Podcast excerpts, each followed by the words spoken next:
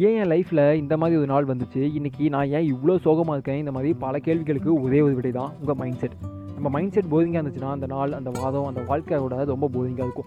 ஒரு பர்சன் ரொம்ப போரிங்காக இருக்காங்கன்னா எங்கள் மைண்ட் செட் ரொம்ப போரிங்காக இருக்குன்னு அர்த்தம். அப்படி என்னடா போரிங் போரிங் அப்படின்னா ஒரே விஷயம் தான். ஆச்ச ஆச்சிக்கிட்டு இருந்தால் ரொம்ப போரிங்காக இருக்கும். கொஞ்சம் இன்ட்ரெஸ்டிங்காக அப்படின்னா என்ன இன்ட்ரெஸ்டிங் புதுசான விஷயங்களை புதுசு புதுசாக கற்றுக்கிறது தான் இன்ட்ரெஸ்டிங் உங்களுக்கு உங்கள் லைஃப் ரொம்ப போரிங்காக இருக்குது அப்படின்னா உங்களுக்கு சம்மந்தமே இல்லாத விஷயம் உங்கள் உங்களுக்கும் உங்கள் கேரியருக்கும் உங்கள் வாழ்க்கைக்கும் சம்மந்தமே இல்லாத ஒரு விஷயத்தை பற்றி படிக்காதீங்க.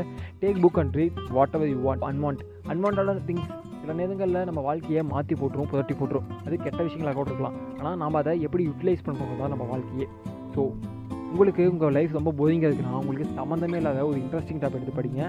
சம்மந்தமே இல்லாத விஷயம் எப்படி இன்ட்ரெஸ்டிங்காக இருக்குன்னா அதுதான் வாழ்க்கை.